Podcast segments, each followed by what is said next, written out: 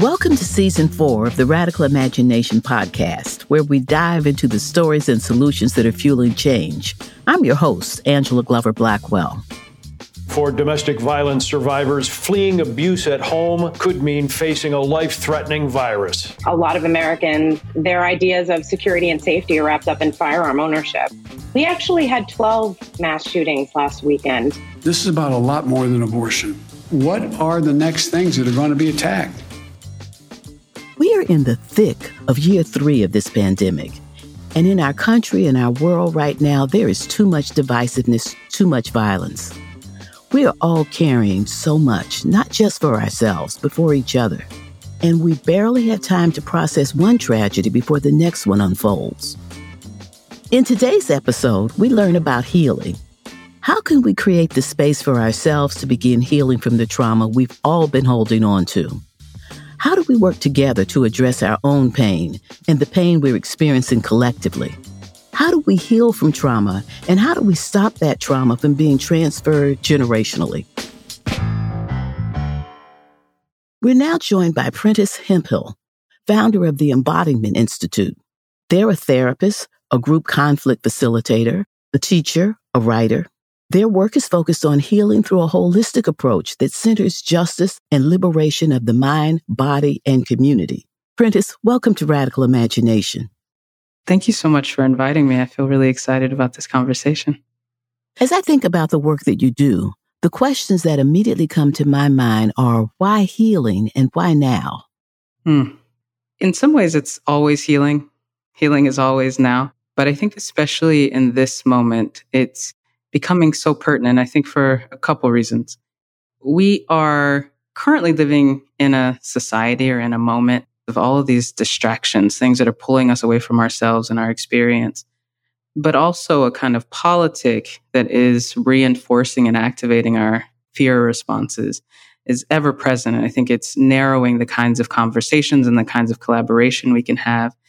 But I'd also say that we are more and more understanding the way that trauma not only lives inside of an individual body or inside of one moment in time, but that it carries it transmits across bodies and it transmits across time.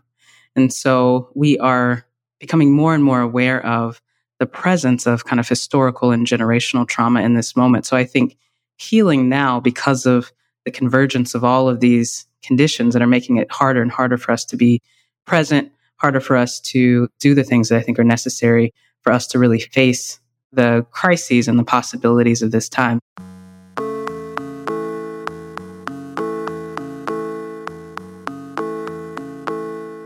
Often, when people think about healing, they think of it as something that is individual work. You have really explored how trauma is distributed throughout society and across groups. Can you talk some about collective trauma and what people can do not only to heal themselves, but to heal collectively? Absolutely. Oppression itself, we think about it structurally. We think about the, the structures and the systems that tend to oppress certain groups of people in certain moments in time.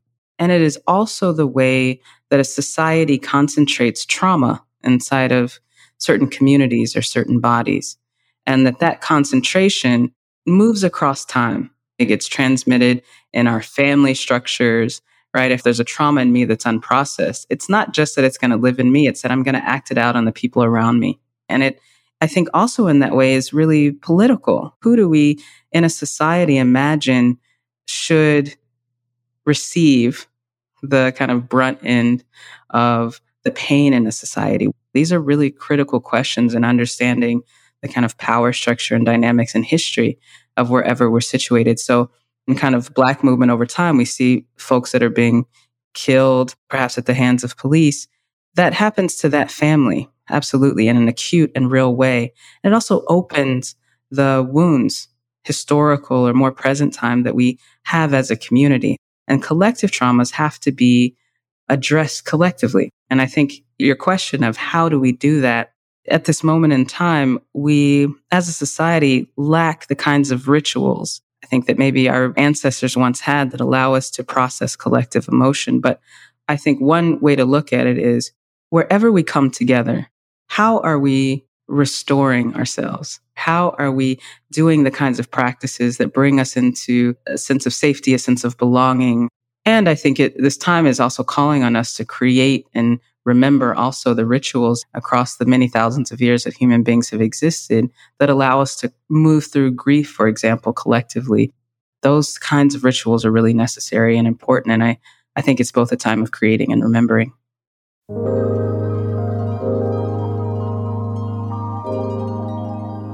You said so many things. Yeah. Wow. Oppression is society concentrating trauma. That's a big thought. That's right. It's so prevalent within groups and feels so concentrated individually. People feel that they carry it alone, don't they? Mm-hmm. Each individual walks around feeling this heavy weight that is actually concentrated on the whole group. That's right. Whether it's race or income or gender or people with disabilities, whatever it might be. That's right. And I really am struck by this notion that we have unprocessed trauma. What trauma does is that it tells us that we can't experience safety, belonging, and dignity at the same time. Those capacities that we might say are innate to human beings engaging in the world and with each other. Trauma breaks those capacities apart. It's saying you can't experience those. You're going to have to sacrifice one in order to feel dignity, you might not be able to belong. You, ha- you might have to puff up your sense of self in order to belong with other people because you're afraid to belong just as you are. And so when it's unprocessed, it makes it really hard for us to be together, to have real intimacy. It makes it hard for us to build new things. And it makes it so that often the structures that we create are born out of our own traumas we create solutions from our own traumas, solutions to the problems we face. It might be short sighted, it may be born from our own kind of longings or places where we lack the connection we need. So I'm not saying we're all going to arrive to some healed destination where everything's perfect, but we're actively processing our trauma. We're actively seeking safety, belonging, and dignity. And I think that seeking allows us to generate solutions to the things that we face that are actually folding safety, belonging, and dignity into them, as opposed to kind of narrowing our possibilities uh, as a society. So that's why it's so important for us to to unearth what is, but also create spaces where more of us can unearth what is unprocessed in us safely. I hadn't landed that these harms come from concentrated and unprocessed trauma but I understand the harms with excruciating detail. Mm-hmm. So I have devoted myself to housing policy and water policy and education policy and health policy because the harms are so front and center and urgent. That's right. How do you make the case for focusing on healing is also being urgent? Mm-hmm. I think everything that you named, housing, water, food, all of these things, to me are actually part of a perspective around healing. I don't think that they are separate. Water, for example, if we just take thinking about access to water that we need as human beings, that's absolutely critical. And it also has the potential for us to heal or restore our sense of belonging inside of our ecosystem, inside of the world that we live in. So I think it's a perspective that you take into the work that we do and all the issues that we focus on. I'm interested in your thoughts on healing and liberation. What does healing have to do with our collective liberation, and how does healing get us closer to a just world? I kind of came to organizing through an abolitionist framework originally and thinking about mass incarceration and the impact that it had on my family and Black families broadly, Brown families broadly, Indigenous families, all families in this country. You know, I could think rationally about okay, this is not working in these ways. But the question of what would we do? How might we build a world without this massive carceral state made me think, how would that change my relationships? How would I structure this organization? How would I talk to my children?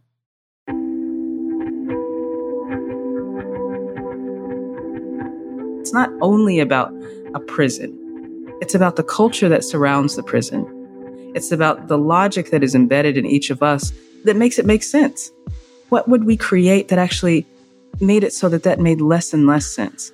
I got the feeling somewhere along the way that I actually wanted to be led by people who knew how to feel free in their own bodies, in their own lives, that I trusted the vision for what liberation was in the people who I saw could openly love, could openly lift up other people, could have a, a clear vision and direction, could be courageous and say the things that really mattered to them. To me, that was more compelling sometimes than, you know, someone who might be super strategic. I want to know that you, that you have a sense of where we're going, that you know what it feels like, that it actually can radiate from your body into the organization, into the world beyond us, that it's not a kind of going to arrive to some place one day, but that there's a part of you that already knows what that place is. And we are building that place as, as we're headed in that direction. So I think in some ways, liberation has a lot to do with healing because healing is like, what is it going to feel like? What is it going to look like? How are we going to relate to one another? Listening to you reminds me of a conversation I had last season with your friend, Adrienne Maree Brown. And that conversation really taught me that in order to be an effective leader for liberation or equity or any of those things, you have to embody the joy that you hope people will feel when they get there. Sometimes you take on so much of the brutality of what you're pushing back against that you lose the vision of the joy and the process of being able to hold on to it. And I think the process of holding on to joy is very much healing. I read that you've said boundaries are the distance at which I can love you and me simultaneously. How did you come to that understanding? And is it a practice? And if so, how do you practice it? Very carefully. I had an estranged relationship from my father for a decade, in part because of what I experienced in my childhood. I created the distance between us, and I needed that. But I, at the end of that 10 years, I kind of got to this point where I got clear about what I wanted from that relationship and what I was going to get elsewhere. So I had to grieve what I longed for in that parent child relationship because so much of my frustration was that I longed for him to be different. And at the end of that decade, I got to this place of like, oh, I accept that that may never be true. And I accept that part of me still actually wants some level of relationship with him. So instead of it being either this all or nothing way is how I was looking at it, how would I design my relationship with him in a way that I never lost my sense of self? And I never ended up trying to destroy him either. And after that, I wrote that quote that you shared around boundaries. Now I'm accepting our relationship as it is. So many people have shared how it's helped them leave abusive relationships or it's restructured their relationships with their children. We often don't choose how we want our relationships to be, feel. There's a expected proximity or an expected distance, and we often don't take the time to say, this is actually how I want to feel with you. This is where I will go and where I will not go.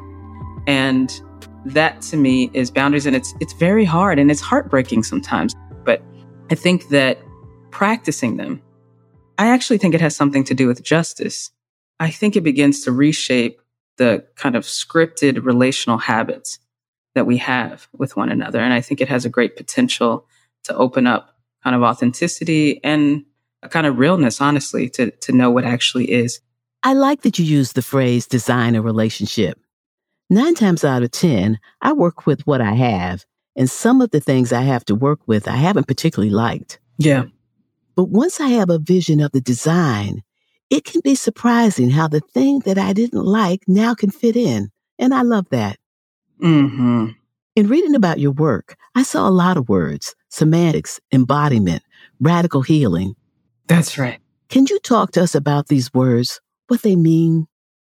Have you ever had a kind of insight or you could see where you were doing something and you didn't want to be doing it anymore.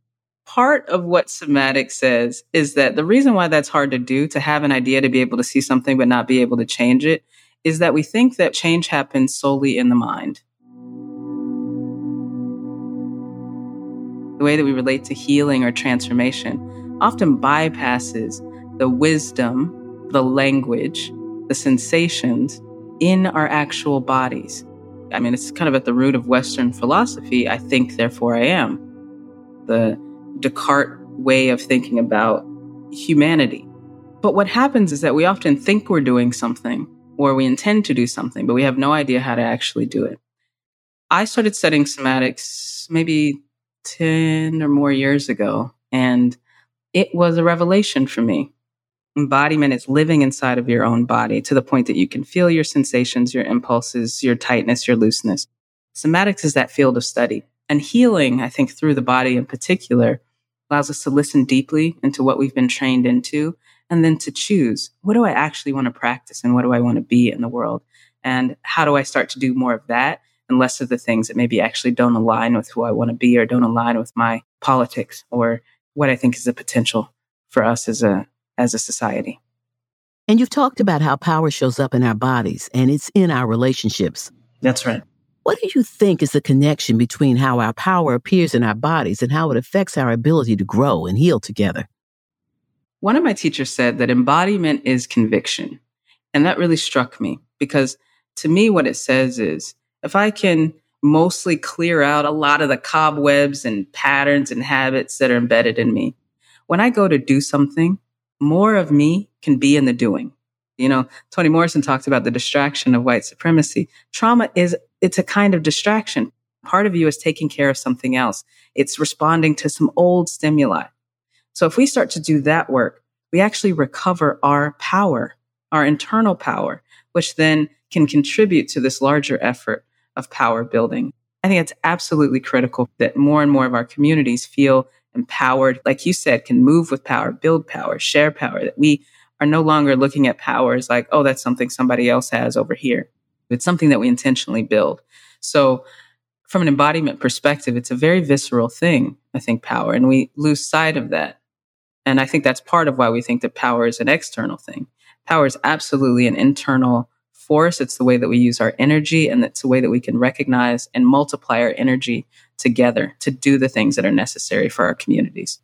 You're so far along on the journey of integrating what you know and what you feel and what you're experiencing. It makes me wonder how radical healing work has prepared you to be a parent. I feel that so many of my ancestors and teachers have prepared me to. You know, when I read or talk to my elders, there are similar questions that just exist, I think, in our experiences.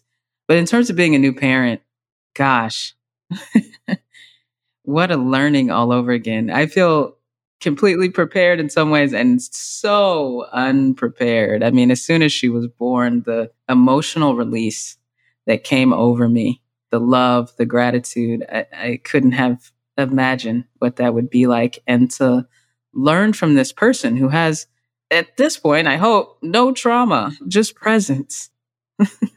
just her emotional states, her joy, her wanting to play with me, her crankiness, and the beauty of all of that. So, you know, it has given me the tools to remain tender and remain open but also being a parent has made me more politically committed than I think I've ever felt before. Not in a urgent, anxious way, but in a kind of wide purpose focus of my time because I feel very concerned about the world that I want to leave my child. So in this department, I'm a, I'm a mess. I'm like, no one prepares you for really for what this is.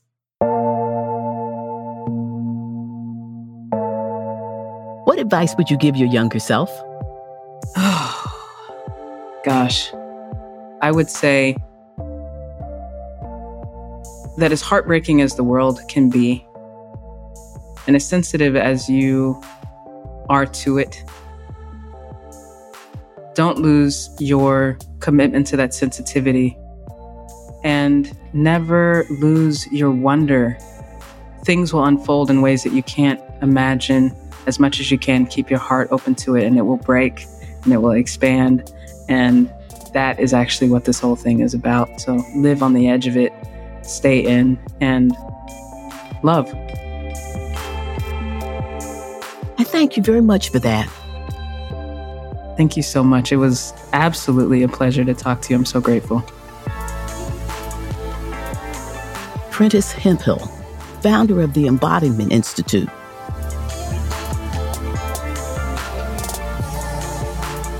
Collective trauma is a big idea so big that the concept itself is healing. Most of us understand that the racial discrimination, the disregard, and the violence we experience is systemic, that police harassment is systemic, mistreatment in schools is systemic, underinvestment in our communities is systemic. But I think many of us hold ourselves personally accountable for the trauma all of this causes. I know I do. I think I should be tougher. I should shrug off my pain and just focus on the work of advocacy and policy change.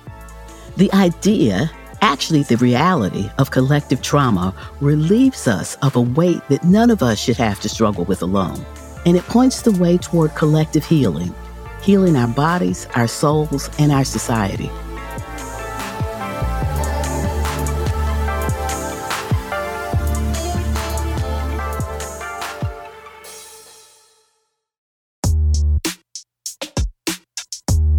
Radical Imagination was produced for PolicyLink by Futuro Studios.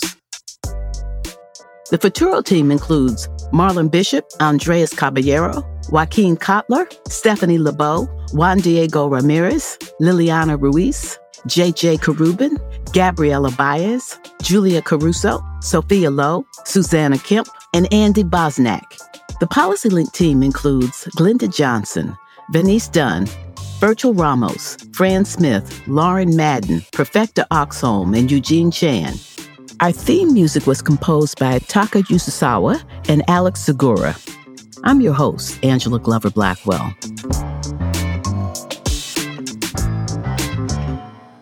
Join us again next time. And in the meantime, you can find us at radicalimagination.us. Remember to subscribe and share.